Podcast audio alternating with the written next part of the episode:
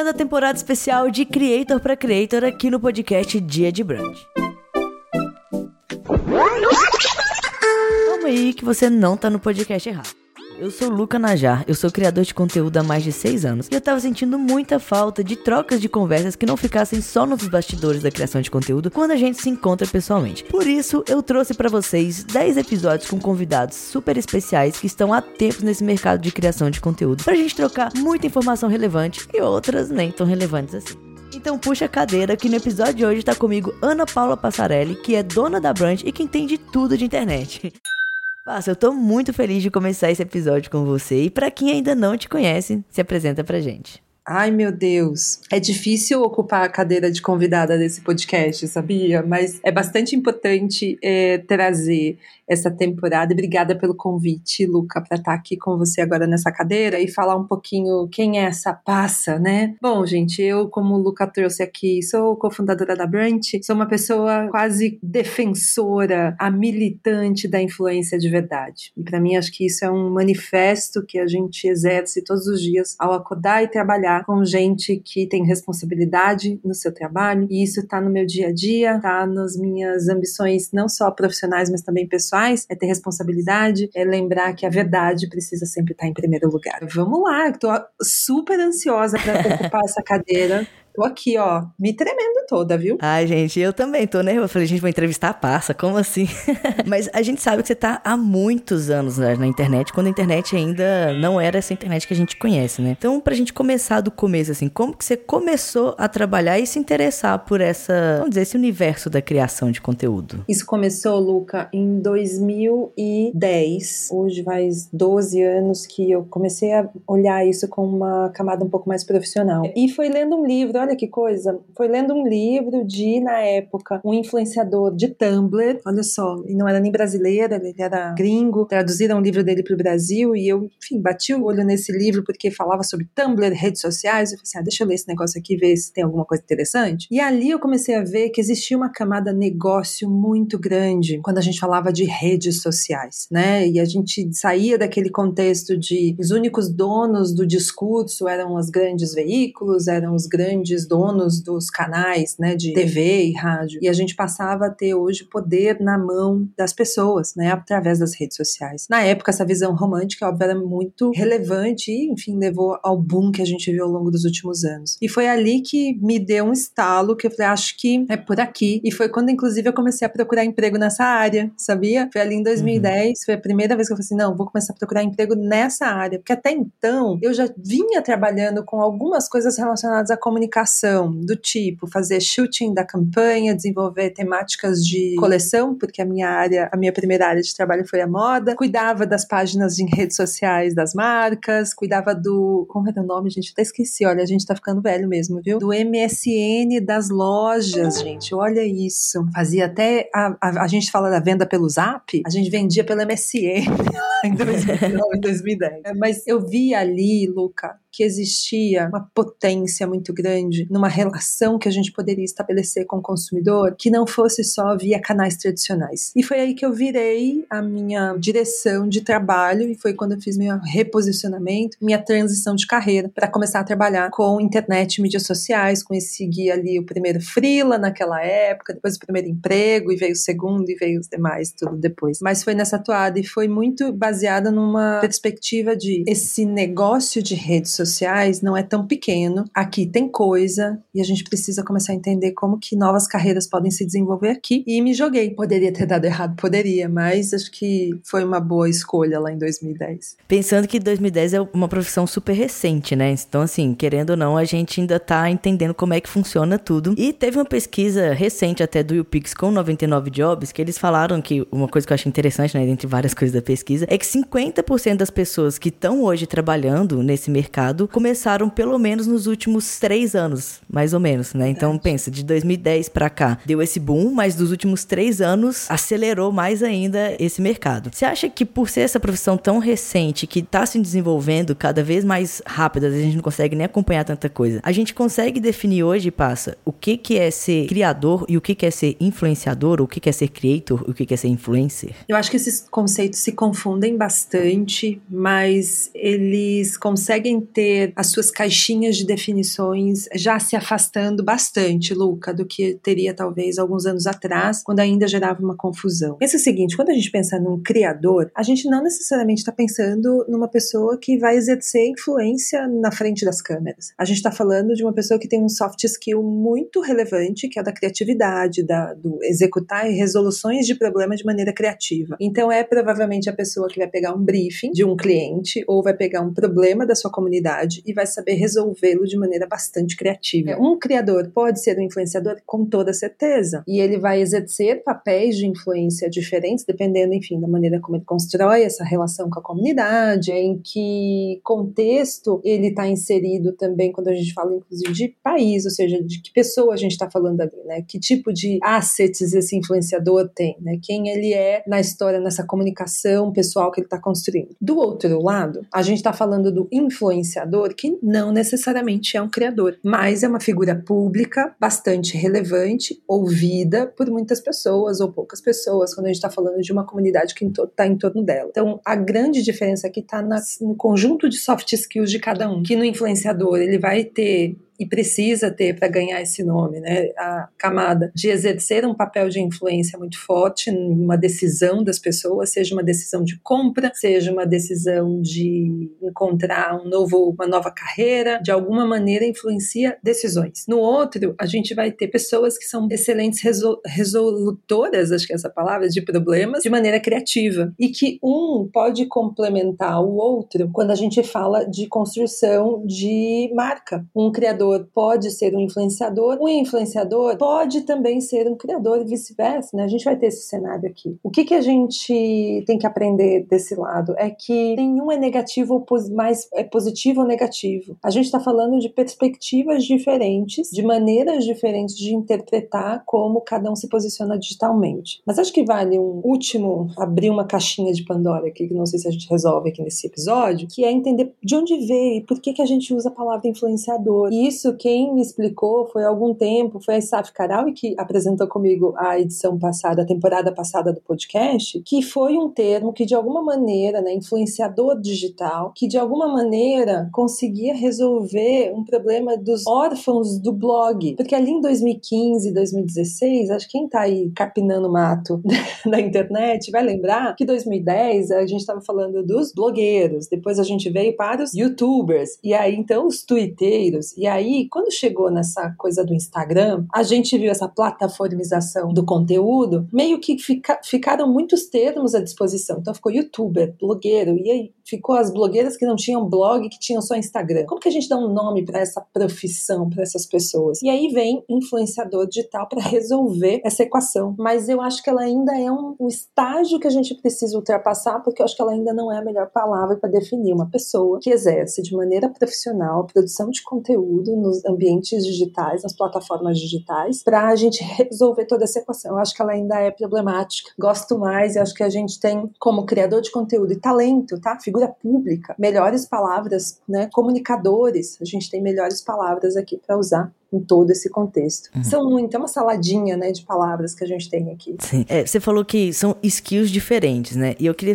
saber de você, assim, quais skills você acha que são essenciais para um criador de conteúdo hoje? Hum, boa pergunta, porque o primeiro deles é o pensamento para empreendedorismo. Acho que esses últimos 12 anos que eu acompanhei o desenvolvimento desse marketing de influência agora da Creator Economy, Luca, trazem para a gente algumas perspectivas de muita gente ao longo dessa história e bem esse dado da pesquisa com a 99 que você citou, de que trabalhar com a internet é fácil. É só criar um perfil no Instagram que eu já começo a criar conteúdo. Efetivamente, é simples assim, do ponto de vista de. Quem nunca ouviu isso, né? né? Ah, vou, vou ser blogueiro também.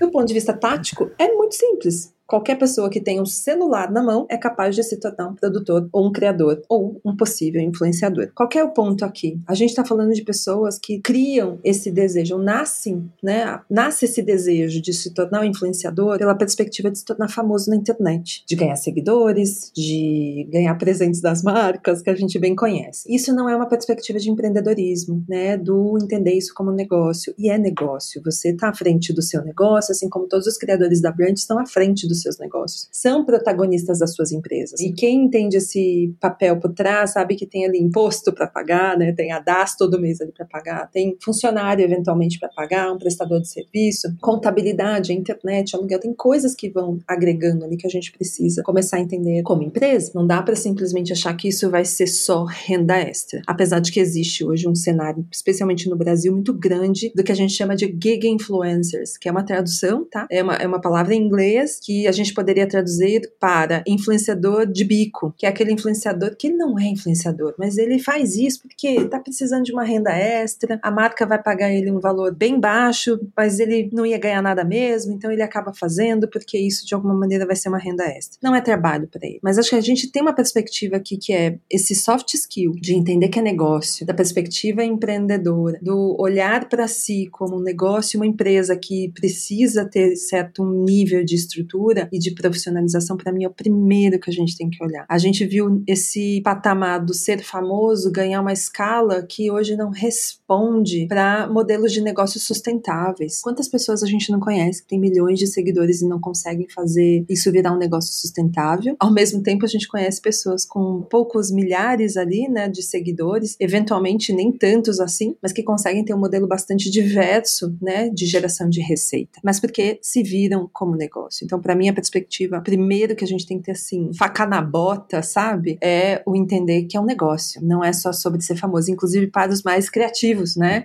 É entender que também não é só sobre criatividade, é sobre aprender uhum. a gerir um negócio. E gerir um negócio é super difícil, não é simples assim, né? Sim. A gente vai entrar mais nessa no Creator Economy, mas eu queria voltar um pouquinho lá atrás. Existem atitudes e comportamentos que, na sua visão, eles já estão ultrapassados quando a gente pensa em criador de conteúdo? Por exemplo, assim, coisas que antes a gente via que hoje em dia já a gente não vê mais tanto assim? Hum, para mim, eu acho que tá bastante ultrapassado. Aquele influenciador que ou criador de conteúdo que basicamente pensa, vou começar a criar conteúdo, vou virar um influenciador e a perspectiva de criação de conteúdo dele é a vida dele, é contar as coisas da vida dele, do tipo, olha o que eu tenho, olha o que eu comprei, olha onde eu tô, olha os meus amigos, olha como a minha, minha vida é perfeita. Porque a gente já viu muito disso, já tá mais do que, né, jogado na nossa cara o quanto que isso pode pode ser bastante problemático num país tão diverso quanto o Brasil. Tem um estudo do WGSN, inclusive, que foi divulgado acho que em 2020, logo no início da pandemia, um pouquinho depois ali da, do início da pandemia, que fala sobre uma figura bastante relevante que a gente vai começar a identificar cada vez mais dentro da influência, né, desse cenário do, do marketing de influência, que são os gene influencers, que seriam, numa tradução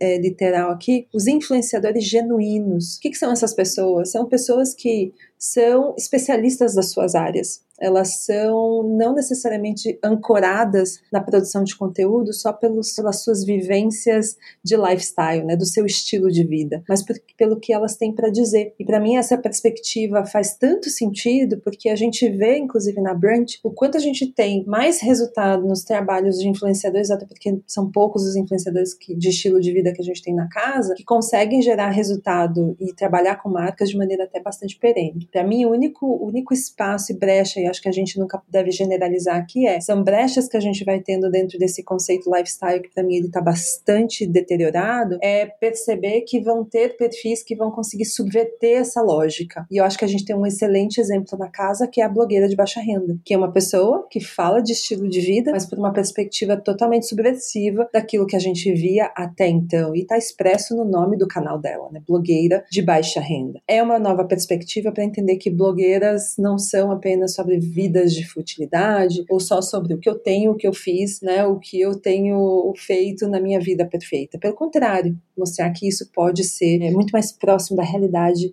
da própria comunidade, de com quem ela conversa, né? Então, para mim, acho que esse é o, o tema assim que talvez esteja mais desgastado e que quem hoje, 2022, quem está ouvindo esse podcast no futuro, pensem nisso. É se hoje vou começar a minha construção de marca só baseada no que eu tenho para dizer, baseado na minha o que eu tenho, o que eu compro ou que eu visito tem que subverter de algum lugar. Não dá para vir só com uma perspectiva dessas que a gente já sabe que é quase um template, né, da internet. E pensando nesse trabalho sustentável, né, é, eu converso com muitos criadores também, e a gente percebe que cada vez mais a gente está meio cansado de criar o conteúdo porque parece que a gente não tem mais tempo para produzir alguma coisa legal que de demanda um pouco mais de tempo, não tem tempo de testar o formato, a gente precisa o tempo inteiro estar tá mudando, se reinventar. Ah, meu Deus, essa trend, esse algoritmo, a forma como a gente consome o conteúdo, ela muda o tempo inteiro. E você acha que dá para ser creator e desenvolver um trabalho sustentável hoje, pensando nessas mudanças e nesse cansaço que a gente como criador está vivendo? Esse cansaço, Luca, ele não é inocente, ele não é tão bobo assim, e eu acho que não existe um único responsável por ele, né? Porque é, é fácil a gente culpar só o algoritmo aqui, tá? E de maneira nenhuma estou passando pano para os algoritmos, tá, gente? Vocês sabem disso. É, mas acho que é importante a gente nomear as causas do cenário que a gente está vivendo hoje quando a gente está falando de criadores. E essa causa não é só esse algoritmo, é uma dependência algorítmica, com certeza, pelo fato de que os modelos de negócio foram construídos em bases alugadas. E o que são bases alugadas? É você nascer com o seu negócio numa plataforma que não é sua, Instagram, o YouTube, enfim, qualquer uma dessas. Você não tem um canal próprio, uma casa própria para sua marca, para o seu conteúdo. E eu acho que aí a gente precisa começar a ter essa visibilidade de que casas próprias nesse cenário são bastante relevantes, bastante importantes. É, entendendo dessa maneira, a gente começa a nomear outras coisas que vão vir a acontecer aqui, eu, essa dependência algorítmica é só a ponta desse iceberg, que é também o quanto, de maneira bastante sistêmica, se construiu a ideia social de que a gente precisa estar online e presente em todas as plataformas, em todos os lugares, a gente tem que ter uma onipresença digital, o que é uma mentira. A gente tem que estar onde a nossa comunidade efetivamente está e precisa da gente. E aí você começa, nesse sentido, derrubar diversos pontos de entendimento de criação versus distribuição. Que você que tem planner da Brand sabe disso, a gente inclusive deixa lá na parte de presença digital do planner, para a gente entender e diferenciar o que aquele canal representa para sua marca. Por exemplo, o seu Twitter, ele é um canal de criação ou é um canal de distribuição? Porque ele pode ser relevante, mas você não precisa ficar se dedicando a criar conteúdo e usá-lo como rede de distribuição. Assim como se você é um perfil, sei lá, você tem um perfil no TikTok, você vai entender o TikTok como? Como seu canal de criação ou distribuição e vice-versa, sabe? Do, do, pensar no Instagram, pensar no YouTube, em todas as plataformas que você tem à disposição. Para mim, essa dor, esse cansaço, ele vem da perspectiva que a gente construiu de que a plataforma é o um modelo de negócio e a plataforma não é o um modelo de negócio. Quando a gente a gente não lê, né, mas quando a gente aceita, né, os termos de uso do Instagram, do YouTube, né, do Facebook, do TikTok, tem uma cláusula bastante pertinente ali dentro que fala o seguinte: quando você clica em publicar um conteúdo, em todas essas plataformas, você abre mão da propriedade dela. Esse conteúdo deixa de ser seu. Você continua autor desse conteúdo, mas ele não é mais de sua propriedade, ele passa a ser de propriedade da plataforma. Tá, qual que é a diferença se eu continuo sendo autor? O dinheiro a plataforma pode ganhar dinheiro com o seu conteúdo e você não. Simples assim. E aí vem a perspectiva, Luca, do trabalhar de graça para a plataforma, porque eventualmente você está publicando conteúdo, quando você aperta em publicar, você abre mão da propriedade, a plataforma roda anúncio sim, anu, é, anúncio também no feed ali para sua comunidade em torno do conteúdo. A gente vai tendo cada vez menos impacto porque tem que imprimir mais anúncio, o Instagram alcança cada vez menos pessoas, né? Os stories vão caindo os views, a gente fica entendendo, tentando entender como ele funciona, volta, né, para fechar o ciclo de não adianta só a gente ter casas próprias, um modelo de negócio bem formatado, se a gente também não consegue entender plataforma como distribuição e não como a nossa casa do negócio, né?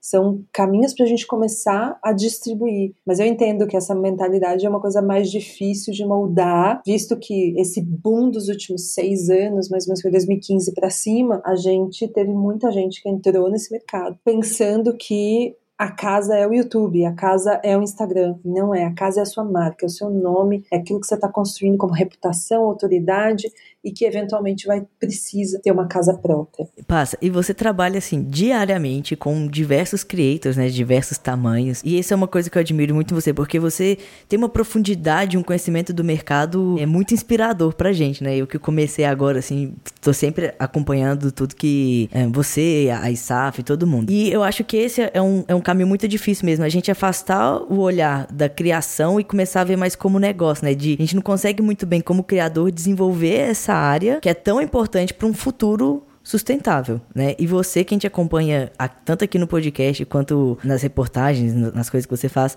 você tem falado disso cada vez mais e não falta motivos, né? O que, que é, então, essa tão falada Creator Economy? Bom tocar nesse assunto, porque eu estava falando dia desses com uma amiga e a gente chegou numa constatação bastante triste, assim, de um ponto de vista geral, tá? Não que a gente não tenha bons casos sendo fomentados, mas a gente ainda não vive uma Creator Economy no Brasil. O que a gente vive com muita intensidade, muita força, é uma área de marketing de influência muito fortalecida, muito aquecida e muito dependente da publicidade. Ou seja, hoje a gente quando pensa num criador, influenciador, é quase como se 100% ou 90% do modelo de negócio dessa pessoa fosse só publicidade. Esse foi a maneira como o mercado foi forjado, tá, gente? Então, assim, não é sobre culpados ou que tá certo ou errado, a gente tá falando de moldar, moldar o mercado. E que faz todo sentido, porque a gente tá falando de marketing de influência. Começa com marketing porque precisa resolver um problema de marketing da marca. Então, aqui nessa perspectiva, Luca, o criador, o influenciador, a figura pública, a celebridade,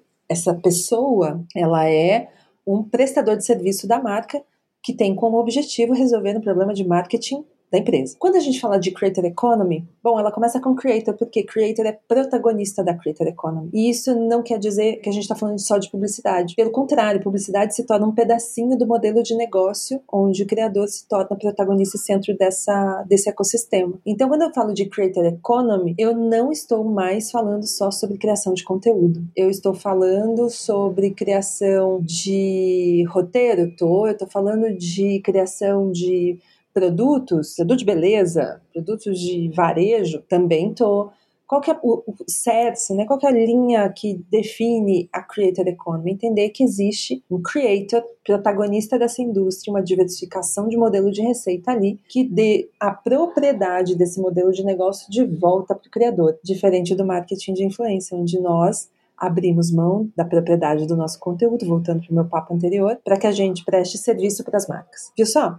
Então, ainda que quando a gente fala de publicidade, tá? Que é uma coisa que poucos criadores sabem, inclusive, quando a gente fecha um acordo publicitário, do ponto de vista jurídico, quando você cria um conteúdo, ela vai te mandar um briefing, certo? Você vai criar um conteúdo para essa marca. Quando você publica esse conteúdo ou entrega o conteúdo para aprovação e o cliente diz está aprovado, esse conteúdo, a propriedade dele, de novo, deixa de ser sua. Você continua autor, mas você deixa de ser proprietário. A diferença é que a gente tem uma troca monetária aqui né?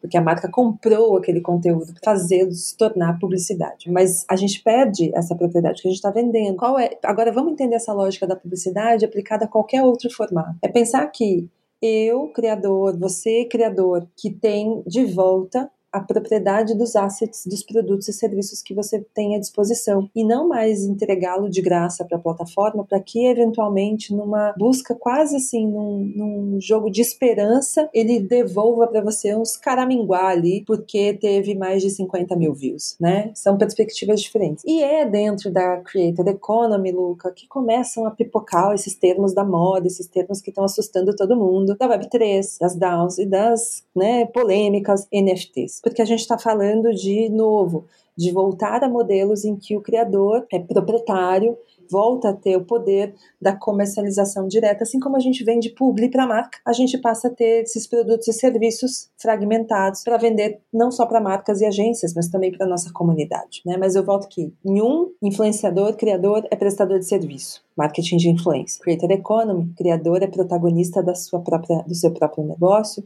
e ganha muito mais, tem muito mais poder para se desenvolver e para construir uma marca em volta daquilo que ele está construindo de reputação, autoridade, não só no ambiente digital, obviamente, mas também no offline. Exatamente. E recentemente a gente estava aqui em casa tentando entender exatamente assim o que que define, né, ser criador de conteúdo. E é muito comum a gente ver as pessoas elas abrindo mão da sua própria marca para curvar os números, seja pelo dinheiro, pela plataforma, pela plataforma querer, né, que você faça isso, ela querer mandar no seu conteúdo. Para você, o quanto a ética e a credibilidade elas estão ligadas ao que é ser esse criador e ao futuro desses creators? São valores inegociáveis, Luca. E acho que todo criador deveria enxergar dessa maneira. Eu vou dar um exemplo para você do que a gente está constatando durante esse mês nas reuniões que a gente está fazendo de semestre com os criadores, que é uma reunião que eu faço com os criadores a cada seis meses para a gente falar um pouco de como foi o período anterior, fazer umas, alguns comparativos, entender como foram esses, essas entregas e tentar desenhar algumas estratégias para o próximo semestre. A gente está vivendo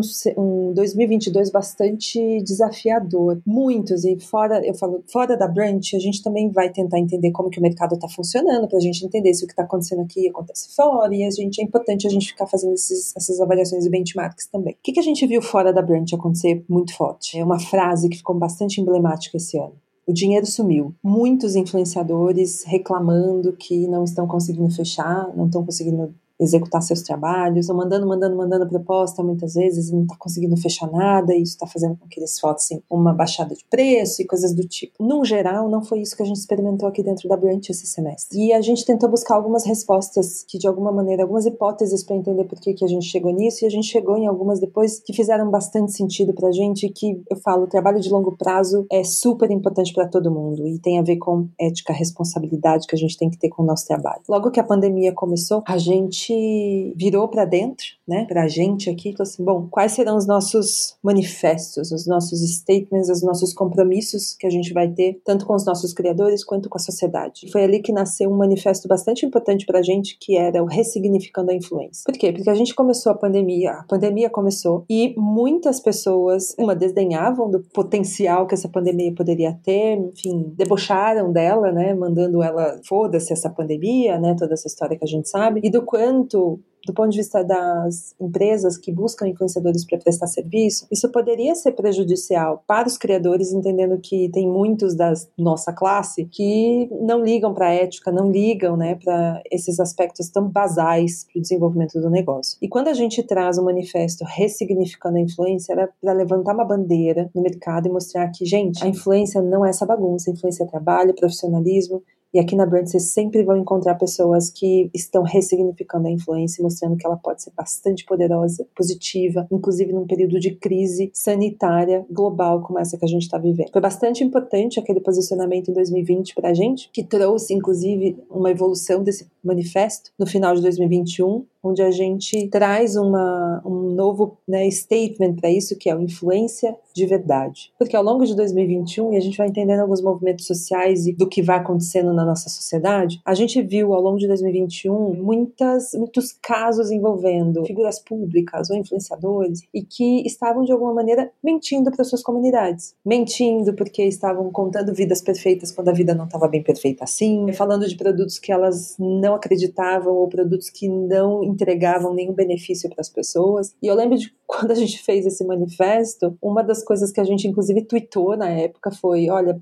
apenas para conhecimento e reforço, lembrando que a Brunch não trabalha com chás milagrosos, nem cápsulas que vão de alguma maneira salvar a sua vida, ou medicamentos sem comprovação científica, né? A gente não trabalha com esse tipo de marca. Se um criador que faz parte da Brunch quer trabalhar com esse produto, ele não deveria estar aqui, porque é sobre garantir uma coisa que é muito inegociável pra gente, que é verdade, é ética, é responsabilidade com a mensagem que a gente emite com as pessoas. E trabalhar com tudo isso ao longo de 2020, depois de 2021, 2021 fez com que a gente, agora em 2022, onde lá fora as pessoas estão reclamando o dinheiro sumiu, a gente não viu isso acontecer aqui, porque as marcas e as agências lembraram que na Brand é de verdade. Na Brand não tem mentira, na Brand eu posso confiar. E os talentos que estão lá sempre vão garantir uma entrega de qualidade para mim. E é isso que a gente experimentou ao longo desse semestre. Sabe? E a gente percebe isso no próprio público, né? Quando acontece alguma coisa, ah, mas você não usava esse, esse produto, você não fez uma publi? O próprio público tá te cobrando porque ele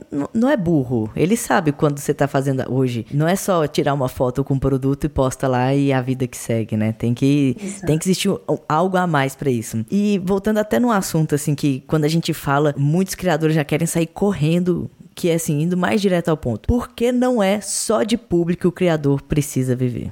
Essa é fácil, porque o dinheiro da publicidade é um dinheiro muito volátil no mercado. Ao mesmo tempo que ele pode estar disponível, ele no dia seguinte não está mais disponível. As pessoas perguntam por que, que ele pode não estar mais disponível? Porque o dinheiro da publicidade pode eventualmente ser retirado, porque ele é um dinheiro que ainda não existe, concorda? Ele não é um dinheiro que está ali previsto para ser gastado. Agora imagine que num ano como 2020, 21, 22, especialmente, a gente está falando de crise sanitária econômica e social e muitas marcas precisam bater meta, precisa conseguir vender, senão tem que demitir pessoas, tem que diminuir estoque. E para que ela não demita pessoas, o que, que ela vai fazer? Ela vai tirar o dinheiro, aquela grande verba que ela tinha para fazer publicidade de awareness, ela vai pegar isso vai pagar salário de funcionário. Porque se ela não fizer isso, isso é, é uma resposta coerente ética e responsável de uma empresa, tá? Não foram todas as empresas que fizeram isso, obviamente. Mas eu, dona de empresa, faria exatamente isso. Porque para que, que eu vou demitir pessoas? Porque eu sei que eu vou ter que contratar depois de novo. Eu tenho que manter um fluxo de caixa acontecendo aqui, eu vou garantir que aquele dinheiro que mínimo para fazer a publicidade daquele período, mas aquilo que é excedente eu vou retirar e vou colocar para pagar salário, para fazer fluxo de caixa, ou para pagar aquele empréstimo no banco que eu retirei, para poder continuar fazendo as coisas funcionarem. É, é sobre uma decisão lógica do mercado. Entendendo que esse dinheiro ele é muito volátil, tá? Ele é um dinheiro que sobe e desce muito, com muita facilidade, deixa o modelo de negócio do influenciador muito frágil. Porque, um, se não chega a proposta, acabou, não tem, não fechou. A demanda por ativações, o tempo de fechamento de um trabalho leva meses, na maior parte das vezes. Então você vai ter que ativar agora para vender daqui quatro, cinco meses e assim por diante. Ou seja, você tem um modelo muito, muito frágil. Aí o que, que falta aqui para fazer esse modelo de negócio ficar um pouco mais estruturado? Renda passiva passiva. O que é renda passiva? É uma renda, é um dinheiro que entra na sua empresa quando você trabalha uma vez e ele começa a gerar receita para você. O que pode ser aqui? Bom, pode ser um modelo de assinatura, pode ser um licenciamento, pode ser criação e venda de produto, bota para vender e deixa ele rodando, pode ser curso, pode ser mentoria, pode ser outros tipos de formatos de assinatura que você produz uma vez e deixa ele vendendo e quanto mais ele vende, você não precisa produzir, você se envolver em produzir mais. Ele acaba gerando uma renda passiva ali. E isso, Luca, é o que faz a diferença hoje na longevidade dos modelos de negócio, do desgaste da imagem, porque a publicidade ocupa um uso de imagem muito grande. E é isso que também desgasta a sua comunidade. Sabe quando você faz publi demais e a comunidade sente? Uhum. A comunidade percebe que você tá fazendo publi demais, assim, olha, tô sentindo falta de conteúdo, né? Porque publicidade demais. Então você precisa ter um equilíbrio. Uma, um único produto não pode ser responsável por 100% da sua receita. Isso é, inclusive, questionamentos e ajustes que dentro do nosso plano de negócios a gente faz aqui, para que a receita da Brunch também não venha sempre puxando a orelha da gente, né?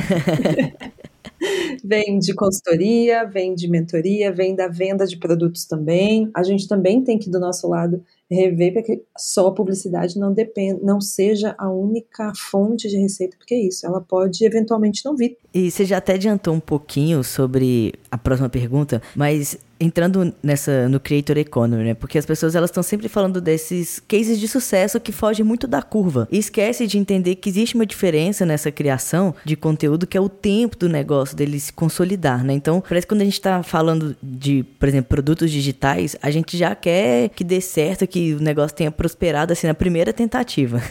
E aí só que nem sempre é assim, isso acaba causando travas e frustrações na gente como o empreendedor e é, do criador, né? Do, do, do, creator, assim. Quais são essas possibilidades de negócio que os creators de conteúdo podem desenvolver pensando nessa creator economy, que são produtos? Como que eu posso desenvolver isso, sabe? Assim, onde que eu posso, sei lá, eu quero fazer uma camisa, quero fazer uma caneca, quero vender um apoia-se. Como é que eu posso fazer isso de uma forma mais objetiva? Lançar produto, isso para um empreendedor, para um criador, seja você um padeiro, seja você um creator, sempre vai ser um frio na barriga, tá? Porque você tem que levar em consideração algumas coisas. Primeiro, que necessidade o mercado tem que você pode resolver. Dois, como você resolveria essa dor? Três, Você é a melhor pessoa para resolver isso, então é o argumento de venda. E aí sim desenhar o que seria esse produto para essa comunidade. Produto, Luca, ou serviço, você cria para que ele resolva um problema. Ele tem que resolver na outra ponta, lá no seu consumidor, e agora não entenda mais comunidade só o seu seguidor. Sua comunidade também é seu consumidor. Mesmo que não exista uma relação monetária, comunidade que está ali à sua volta, ela está te consumindo, consumindo o seu conteúdo. Quando você entende a dor, os elementos de necessidade que existem ali nessa comunidade, para pensar que produto eu posso criar para ela, ali você tem começa a ter um argumento desse pensamento que é um frio na,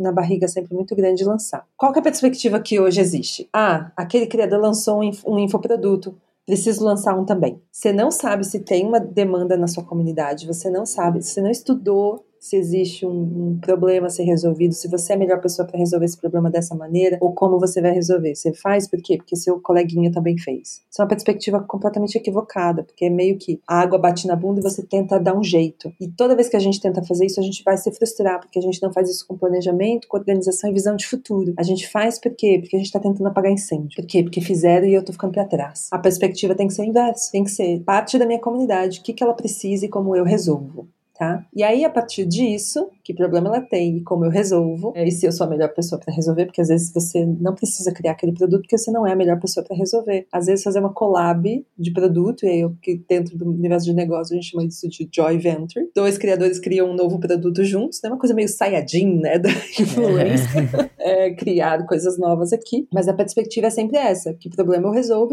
como eu vou resolver esse problema, né? Que, é qual é o problema e como eu resolvo. Daí, tendo isso, o como resolve pode virar um monte de coisa. O como resolve, por exemplo, uma das coisas que eu quero fazer depois da nossa masterclass de NFT, que eu amei, inclusive, com o Caio Barbosa, que ele veio aqui na nossa masterclass, só dando um parêntese aqui, todo mês a gente tem uma masterclass na Branch, a gente traz algumas pessoas do, do mercado para trazer aulas sobre assuntos bastante latentes, né, quando a gente está falando de Creator Economy, Marketing de Influência. E a última foi sobre como fazer um NFT. A gente fazia, a gente fez NFT ao vivo, foi muito legal. Eu tive uma ideia ali que era, vou transformar meu curso de precificação em um NFT. Então eu estou preparando um NFT, olha, em primeira mão neste podcast. Estou preparando isso para colocar lá, mas ele vai ficar disponível em NFT, então a pessoa pode comprá-lo por lá. Qual que é a diferença aqui? Em vez de eu procurar, por exemplo, só uma plataforma de curso para colocar, entendendo que é um curso, eu posso colocar uma aula dentro de um NFT também, desde que eu garanta que eu consigo gerenciar essa relação direto com a minha comunidade via uma plataforma, um marketplace que vai conseguir me ajudar a fazer isso, tipo um OpenSea e tudo mais. Mas esse é só um dos exemplos, tá? Porque eu tenho um produto que resolve um problema, a plataforma que eu vou fazer isso não importa, eu posso encontrar plataformas para fazer isso. Um dos problemas que a minha comunidade tem, agora eu vou falar da comunidade da passa, tá? Como aprender a precificar? Check, eu tenho um produto, tem, sei resolver esse problema das pessoas,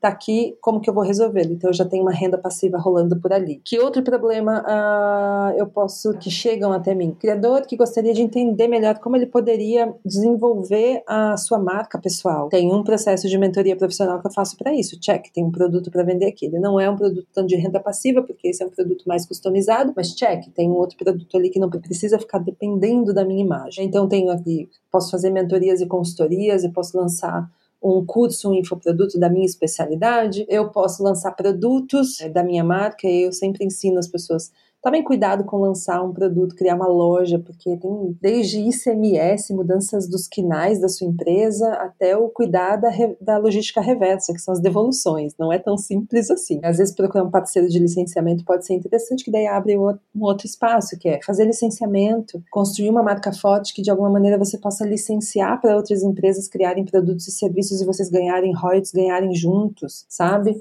Lançar você como especialista dentro de um território pode ajudar outras as marcas a criarem é, um bom plano de conteúdo de comunicação. E eu falo isso para os criadores. Vocês são especialistas nas suas comunidades ofereçam essa sabedoria como produto ou como serviço para as empresas, que pode entrar como consultoria, pode entrar como uma prestação de serviço mesmo, de criação de conteúdo, de criação de estratégia. Que mais? Dá para a gente fazer, ganhar pela AdSense, eu falo básico, né, para quem faz, tem renda que vem da plataforma, eu acho que todas as plataformas estão se voltando para entregar dinheiros para os influenciadores, porque elas não podem viver só tomando a propriedade do conteúdo dos influenciadores assim de maneira tão direta.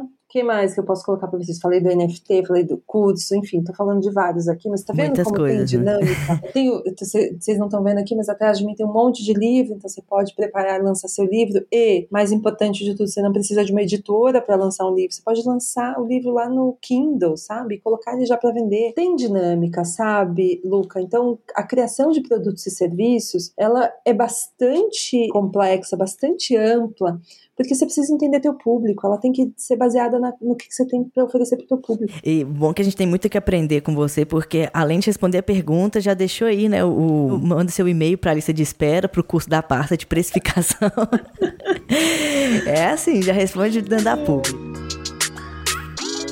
E antes da gente ir pro melhor quadro de todos, se você tá gostando dessa conversa, manda uma pessoa que precisa ouvir o que a gente falou aqui, ou até mesmo compartilhe em suas redes sociais que a gente fica muito feliz. A gente tem um quadro agora, passa, que chama assim Amizade Close Friends Compartilha Tudo. E aí nesse quadro a gente vai compartilhar as histórias que a gente só compartilha assim com os melhores amigos, né? Vai abrir aquele coração, daquela desabafada que a gente faz. E eu queria saber, o maior perrengue que você já passou até hoje nesse trabalho de criação, que já são 12 anos, quase 13 aí, né? Deixa eu pensar. Como criador ou como agente? Como a gente, vai, como criador a gente vai ter vários aqui. Vamos, vamos pegar um lado também da, de agente. Olha, não foi bem um perrengue, mas acho que são duas situações que eu queria compartilhar. A primeira foi uma em que, enfim, estava criando, eu cuidava de produtos de criadores na época e eu tinha que levar um criador, eu precisava ir para uma, uma sessão de fotos. O criador estava com a agenda super apertada, estava num hotel no centro, eu precisava levar ele para o estúdio. E naquele dia eu estava de carro e falei assim: "Ah, eu vou lá te buscar, ó, vou te passar e te pegar e te levo". Tá bom? Era um criador que eu agenciava na época. Passei lá para pegá-lo. Primeiro que ele sentou no banco de trás, como se eu fosse a motorista dele. A segunda, ele deixou a casca de banana no banco de trás depois. Eu só fui ver também na hora que eu fui embora. E ali eu acho que foi o grande gatilho pelo qual eu falei: eu não quero trabalhar com influenciador que quer ser celebridade. Quero uma pessoa muito grande desses, muito grandes. E foi ali que eu falei: não é com essa turma que eu quero trabalhar. Porque ela não entendeu o meu papel aqui. Ela não tá conseguindo entender a potência do que a gente pode desenvolver. Ela só quer ser famosa na internet e ter pessoas servindo o tempo inteiro. E a segunda situação, que acho que é uma situação bastante desagradável que acontece não só uma vez, já aconteceram algumas. Mas, como vocês sabem, a gente faz a mediação do trabalho, né, da execução do trabalho. Então, a gente fecha um trabalho e a gente faz o acompanhamento dele inteirinho junto com o criador até a entrega final dos resultados de entrega. O que, que acontece no meio do caminho aqui? Às vezes o criador, você, Luca, teve um imprevisto Uhum. e você vai me avisar, passa, eu não vou conseguir entregar, você pode falar com o cliente que a gente vai entregar amanhã no mesmo horário? Eu vou falar com o cliente, vou falar, olha, o Luca te- teve um imprevisto e ele não vai conseguir entregar hoje, ele vai entregar amanhã. Tudo bem, eu sei que a gente tinha um prazo apertado, mas não vai dar. Aí à noite a gente entra nos stories do Luca e o Luca tá lá festando, tá lá, menino, na balada, entendeu? E aí o cliente vê os stories. O, o criador acha que o cliente não vê os stories dele, mas o cliente assiste os seus stories. E aí o cliente mandou uma mensagem, falou assim, viu? Qual foi o imprevisto que o Luca teve? Porque eu vi que ele tá festando. Gente, fica naquele momento assim, Luca. E você me recebeu essa a mensagem?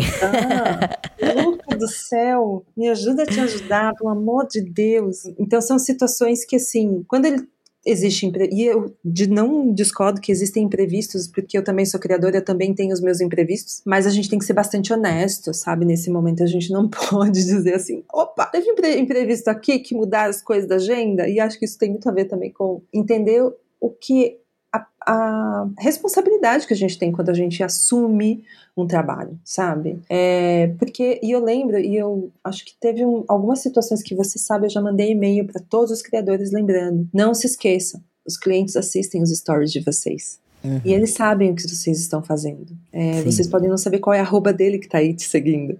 Mas eles seguem vocês. E eles vão ver se, você, se a gente fica do lado de cá e vai lá e fala assim: ah, tive imprevisto. E às vezes até relatam um imprevisto, tá? Tive, tô com dor de cabeça, tive muita dor, vou descansar. Meia hora depois a pessoa tá causando nos stories, a gente fica bastante sem argumento. Então, São perrengues, assim, que esses perrengues, o primeiro do carro com a banana, é um perrengue que eu pude, enfim, não quero mais passar por esse tipo de situação. Agora, essas são, são perrengues que não deveriam existir, sabe? São situações que, assim, do nosso lado que tá aqui para defender os criadores, meu Deus do céu, só sofrimento, só assim. Me ajuda a te ajudar, Luca. Não, não, não fala pra mim que você teve perrengue, tá agora tomar uma cerveja. É. e posta, né? Pelo menos é. dá sei lá.